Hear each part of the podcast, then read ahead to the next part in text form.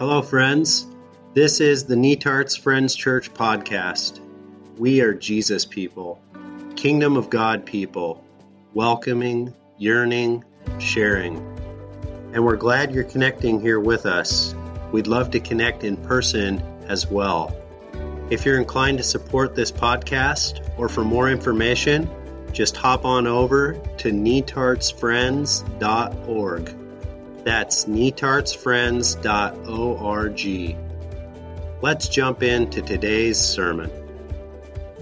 James writes in James 5 15 and 16 If they have sinned, they will be forgiven.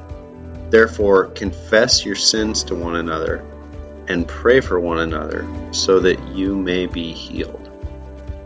Consider the following question Do you have someone or someones who you meet with regularly for the purpose of mutually confessing your sins?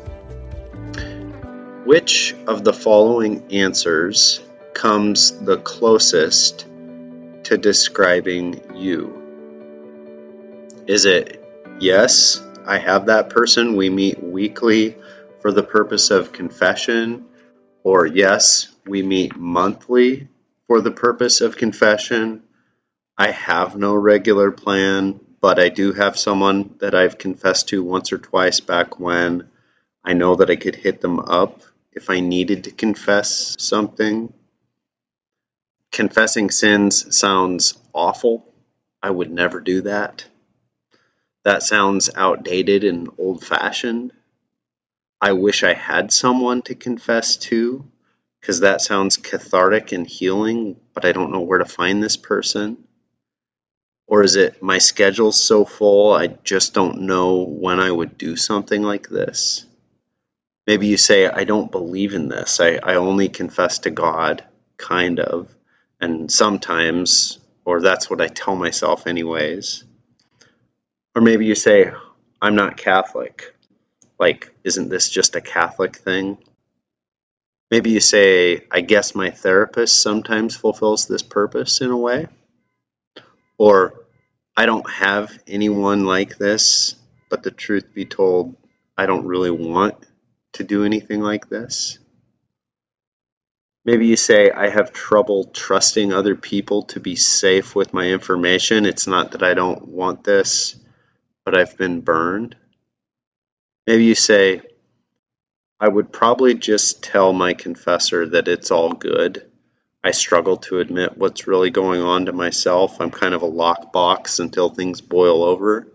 I struggle to be vulnerable and let my guard down enough for confession to be meaningful. Maybe you say, I have experienced spiritual abuse and trauma around confession of sins and the entire topic feels triggering, maybe you say, like, confess what? I'm good with my life choices.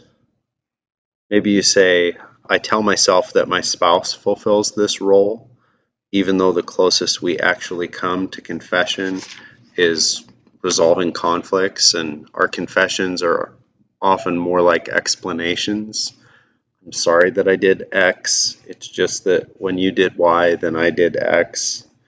Actually, I'm just not very vulnerable with anyone else. Maybe you say, isn't confession just for people who struggle with addictions and other taboo kinds of sins? I'm not like that. I wouldn't know what to say. I tend to think of myself as a pretty good person. Or maybe you answer in a different way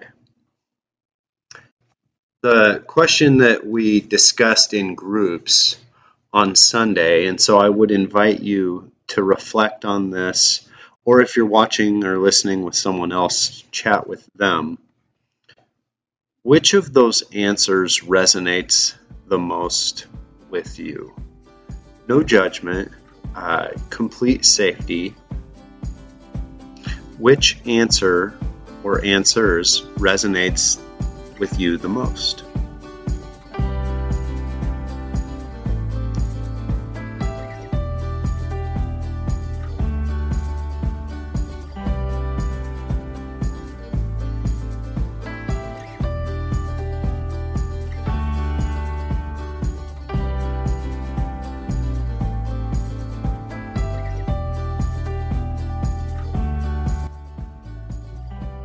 We all come to this conversation from different places. If you didn't answer with the first answers, uh, yes, I already do this, you are not weird. The stats say that the vast majority of people, Christians, don't have a regular practice of confessing their sins to someone else. And we might be suffering from that. So, we're going to spend our time today exploring these various answers, not beating ourselves up for where we're at, but exploring our answers and imagining what it would look like to be a part of a community that regularly confesses sins to one another. So, starting out, it's possible that you relate to the spiritual abuse and trauma answer, where you share something dark and kind of a shameful secret with one person, and then you're forced to tell an entire group of people somehow. Or maybe someone broke your confidence and shared your secrets. And that kind of stuff is not healing. It's coercive, it's abusive, it feels like blackmail. And in the letter of James, James is not advocating for Christians to force other people to tell their darkest, most shameful secrets in public or to the whole church. James is not saying, look, unless you tell everyone your darkest, most shameful secrets, you're not going to receive God's saving work or you're not going to receive physical healing. That is not what James is saying. James is advocating for the mutual confession of sins, and mutual is an important word there. It's where the information you share with me is every bit as vulnerable as the information I share with you. So it's not a picture of ugly blackmail, it's a picture of beautiful friendship. The people who you are the closest to tend to be people who know the fullest extent of who you are. They know the good and the bad and the ugly, and they love you. You are safe. That's more of the picture that James is painting. So if someone ever forced you to confess something publicly that you did not want to confess, I am truly sorry. That was twisted and wrong. I'm sorry for the wounds you received. And my hope is, at least speaking for the Netarts Friends Church community, you are safe with our little church family.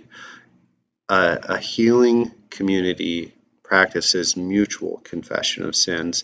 And so confession is only healing when it comes from your authentic heart, never from fear of coercive power. The foundation for mutual confession is the understanding that we're all in the process of healing.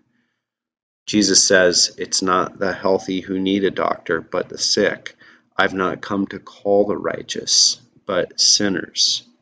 We are all in the process of healing from the effects of sin.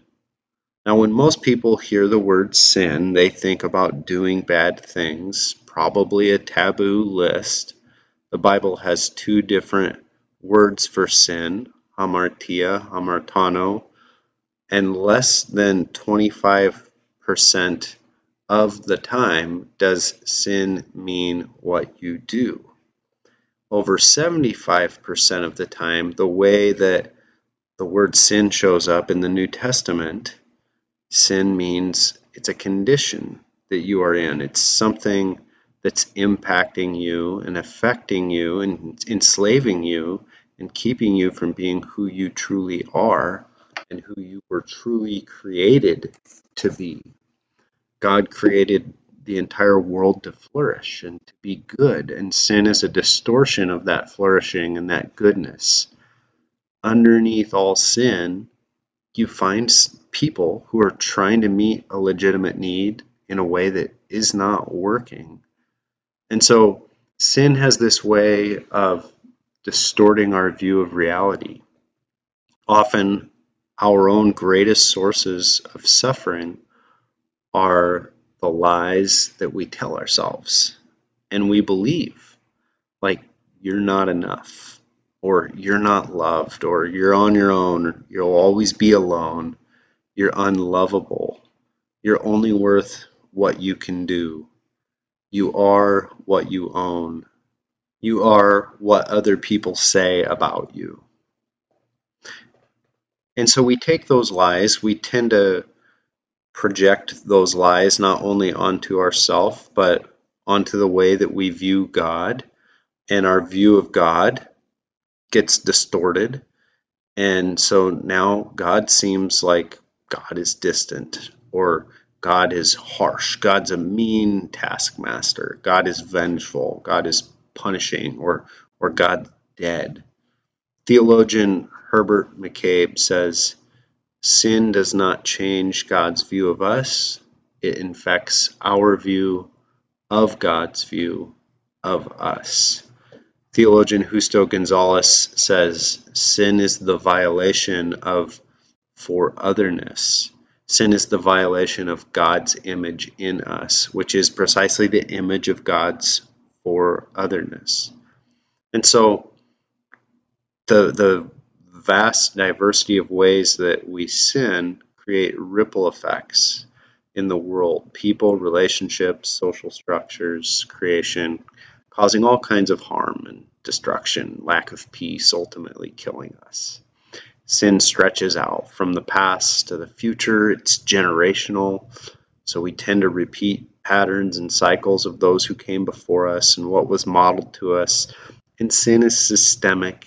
We're all entangled in webs of sin that are difficult to remove ourselves from. Like, I woke up this morning and I put on my shoes and my pants and my shirt, and I really have no idea if the clothes I'm wearing today were made by someone who somewhere was is being exploited, paid like a dollar or two a day to slave away in a sweatshop somewhere to make that clothing. So we are all in the process of healing from sin. And so the confession question becomes all right, how, how much are we prepared to admit the mixed bag that we all are? We tend to either exaggerate or ignore our upsides and our downsides, we either completely beat ourselves into the ground with shame or we arrogantly tell ourselves, you know, I'm not doing anything wrong. There's nothing wrong with me. I always do the right thing. But the truth is, we're pretty complex bundles of psychological baggage and generational factors and self defeating habits and emotional issues and compulsions and addictions and competing desires and inner demons and purpose and meaning and motivations and things we want to ignore. And we struggle to know what we really want. We're masters of self deception. We want more than one life and we want to be more than one person. The research, psychological, sociological research, says the truth is you're a much worse person than you think you are and you are a better person than you think you are. And so when it comes to sin, confessing sin, of course, it's easiest to just shrink your idea of sin down to a list of taboo actions that other people do. And that way, you really don't have to do the hard inner work of facing your own mixed bag your own false self and true self and all of the sin that's within you. So, why does James think that this practice of mutual confession is important? Like, why can't we just confess to God and go it alone? Why isn't that good enough? Scripture makes it clear that God's forgiveness precedes our confession and our repentance. So it's not like God is waiting for us to confess so that God can forgive us because you and I are already forgiven.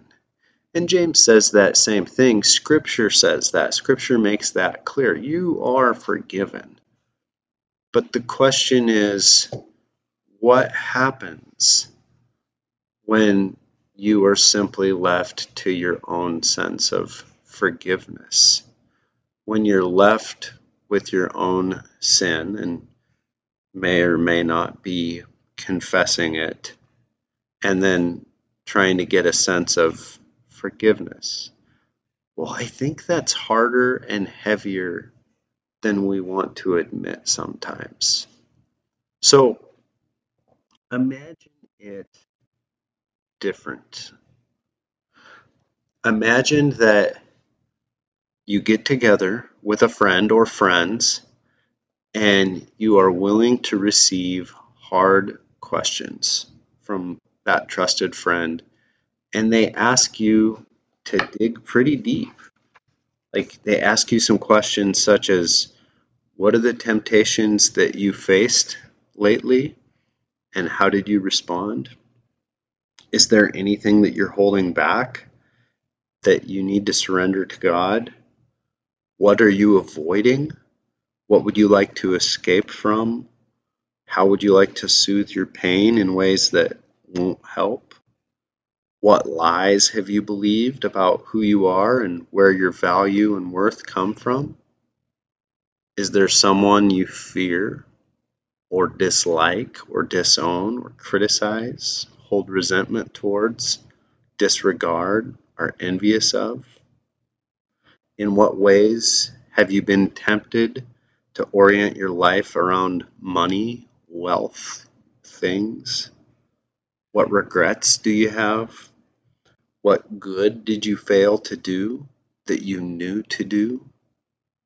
What'd you do this past week that reminds you of patterns and cycles from your family of origin?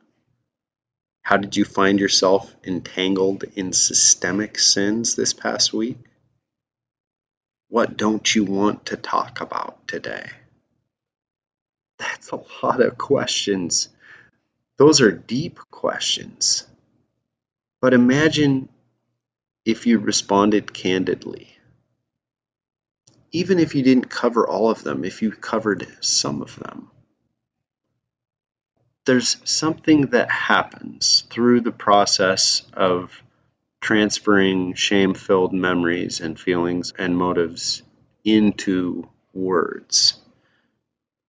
Not words that you choose carefully to make sure that you don't sound too bad, but words where you just candidly say, here's what happened, here's what I did, here's what I was thinking. There's something that happens in hearing yourself say it out loud. There's something that happens in moving from blame or justification to simply saying, I did that, taking full responsibility, naming out loud the full impact of your actions on everyone else. At first, you might only explore your actions, like I did this and that. But the longer you stay with it, the more you want to explore the why. Like, what's going on with my motives? And what lies am I believing and living out of? And what truths about who I am am I ignoring? And there's something that happens in pulling back the layers of the onion, so to speak, and exploring wow, I've got some mixed up motives, and exploring your own pain and the lies that you're believing and what's going on inside of you. And hearing yourself say it all out loud has an impact, but that's only part of it. Instead of being left to your own sense of forgiveness, imagine if after you say it all, your friend says out loud to you, You are forgiven. You are released. You are loved. Jesus' first words of the resurrection, he breathes on his disciples and says, Peace be with you. If you forgive anyone's sins, their sins are forgiven. So imagine that your friend goes on to remind you of who they know you to truly be. You are known and wanted. You are never alone. You're able to succeed. You are loved and appreciated and protected and celebrated and wanted. You can make choices. Jesus loves you. He forgives you. I just know it. And I love you too. But it doesn't even end there because imagine now you're, you ask your friend those same questions about their life. The tables turn. And now they enter into a time of confession. And so now you are hearing that you are not the only one who struggles. You are not the only one who believes lies. You are not the only one who falls off the wagon in a million different ways. Now you are the one who gets to breathe out those words of Jesus, the words of healing. You're forgiven, you're loved. This is who I know you to truly be. And then you end by praying for the Spirit to help you both be who you were created to be for the Spirit to release you and free you from all that is not your true self. And how can an experience like that not be healing? I can describe it to you. I just did. But only you can experience it. Only you can pursue an experience like this and actually make it happen. Which leads us to the final question of the day, which is okay, who's going to sit uh, across the table from me? Who do I confess to? And what's the criteria for that person? Like, how do I find this person? When you ask someone to join you in mutually confessing sins, it doesn't necessarily mean that you're prepared for that person to become your advice giver, your mentor, or your life coach what if they don't agree with you about your definition of sin? Do they need to agree with you about your definition of sin? Like, what if you start confessing something as sin and they jump in and start telling you, "Oh no, that's okay. That's no big deal. That that's not sin. You don't need to confess that." Or what if they're waiting for you to confess something that they think is sin, but you don't? and now they're suddenly trying to rope you and hog tie you for something that you really don't have any sense of conviction about. You don't feel like you're doing anything wrong. And experiences like that mess it all up. They mutate confession of sins into quibbling and quarreling and judging one another. You don't have to look very far in Christian history or at the world around you to realize that what one Christian calls sin, another Christian does not call sin. In James' letter, he specifically points out that sin is not a one size fits all condition. But he points out that what is sin to one person may not be sin to the next person. He says, if anyone then knows the good they ought to do and doesn't do it, it is sin for them. So, when I'm looking for someone to confess my sins to, when you're looking, do we have to agree on all of our definitions of sin in order to be able to mutually confess our sins and be healed? Well, James has already addressed this in chapter 4, James chapter 4. He says, Anyone who speaks against a brother or sister or judges them speaks against the law and judges it. When you judge the law, you are not keeping it, but sitting in judgment on it. There's only one lawgiver and judge, the one who is able to save and destroy. But you, who are you to judge your neighbor? And then James ends the letter, his final words of the entire letter.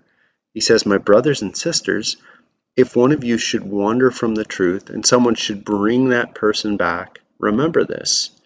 Whoever turns a sinner from the error of their way will save them from death and cover over a multitude of sins. So think about the people in your life who actually ever helped you turn from the error of your way. What does that look like? What did they do and what did they not do? What was it that was the most impactful to you?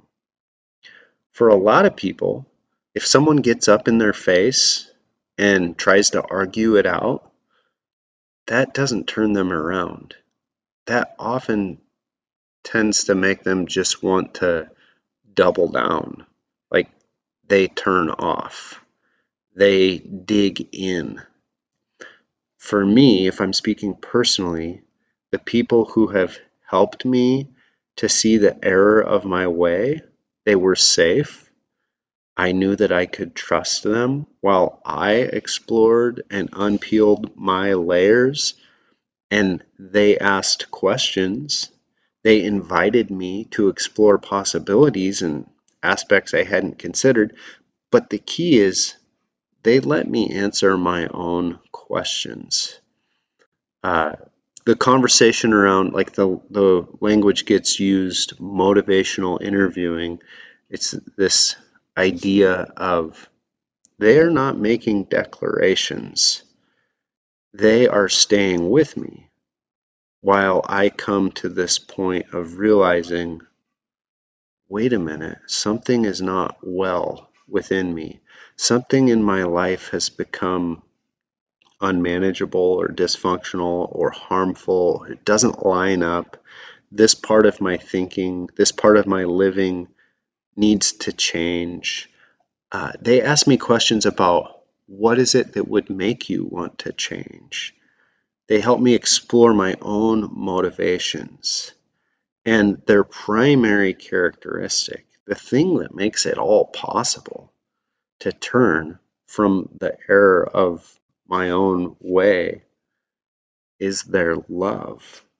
So, what is it that turns someone from the error of their way and covers a multitude of sins? As James says, it's love. I find it fascinating that the Apostle Peter picks up on this exact same phrase that James uses to end his entire letter, covering over a multitude of sins. And just one page away in your Bible, you can find in First Peter, you can find Peter using this same phrase. He says, above all, Love each other deeply because love covers over a multitude of sins. So, how do you choose a confessor? How do you choose who's going to sit across the table from you? The most important criteria you need to look for is finding someone who loves well. I don't mean romantic love, I mean unconditional love more than looking for someone who is cut from the same cloth or struggles with the same kinds of things that you do, or someone who is in the same life stage, or they're well versed in the Bible, or they hold your same interpretation of Scripture, or they're highly intelligent or good at convincing people to see things their way, or they're highly conservative like you, or highly liberal like you, or whatever other criteria you're going to put in there none of that adds up to healing power. Facing our own blind spots, changing our attitudes, getting rid of old habits, facing generational patterns, all that stuff can take decades of God patiently working with us. And the Spirit is the guide to that journey. The confessor, the person you're sitting across the table from is not the guide, but you need that person across the table as someone who can love you on that journey so that you're not left to your own sense of God's forgiveness. Someone who can see you for who you are beyond your darkest, most shameful secrets and breathe those resurrection words of Jesus over you. You are forgiven. You are forgiven. You are forgiven. And then pray for you. So, how do you start? Well, it's an intentional enough practice. I don't think you're going to accidentally slip your way into it.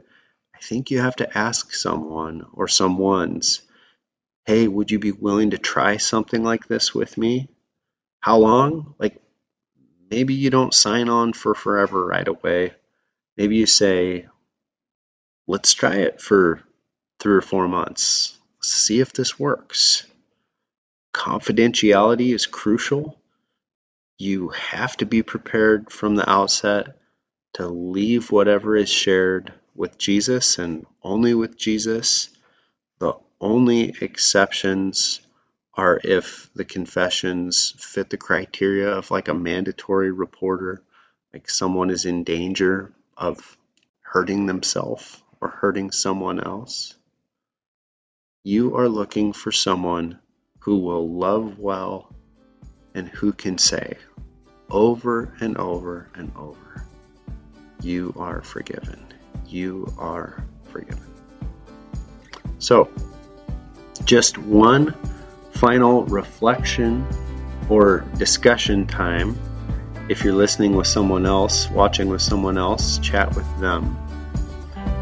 Name one aspect of mutual confession of sins that sounds potentially healing to you, and one question you still have, and pray for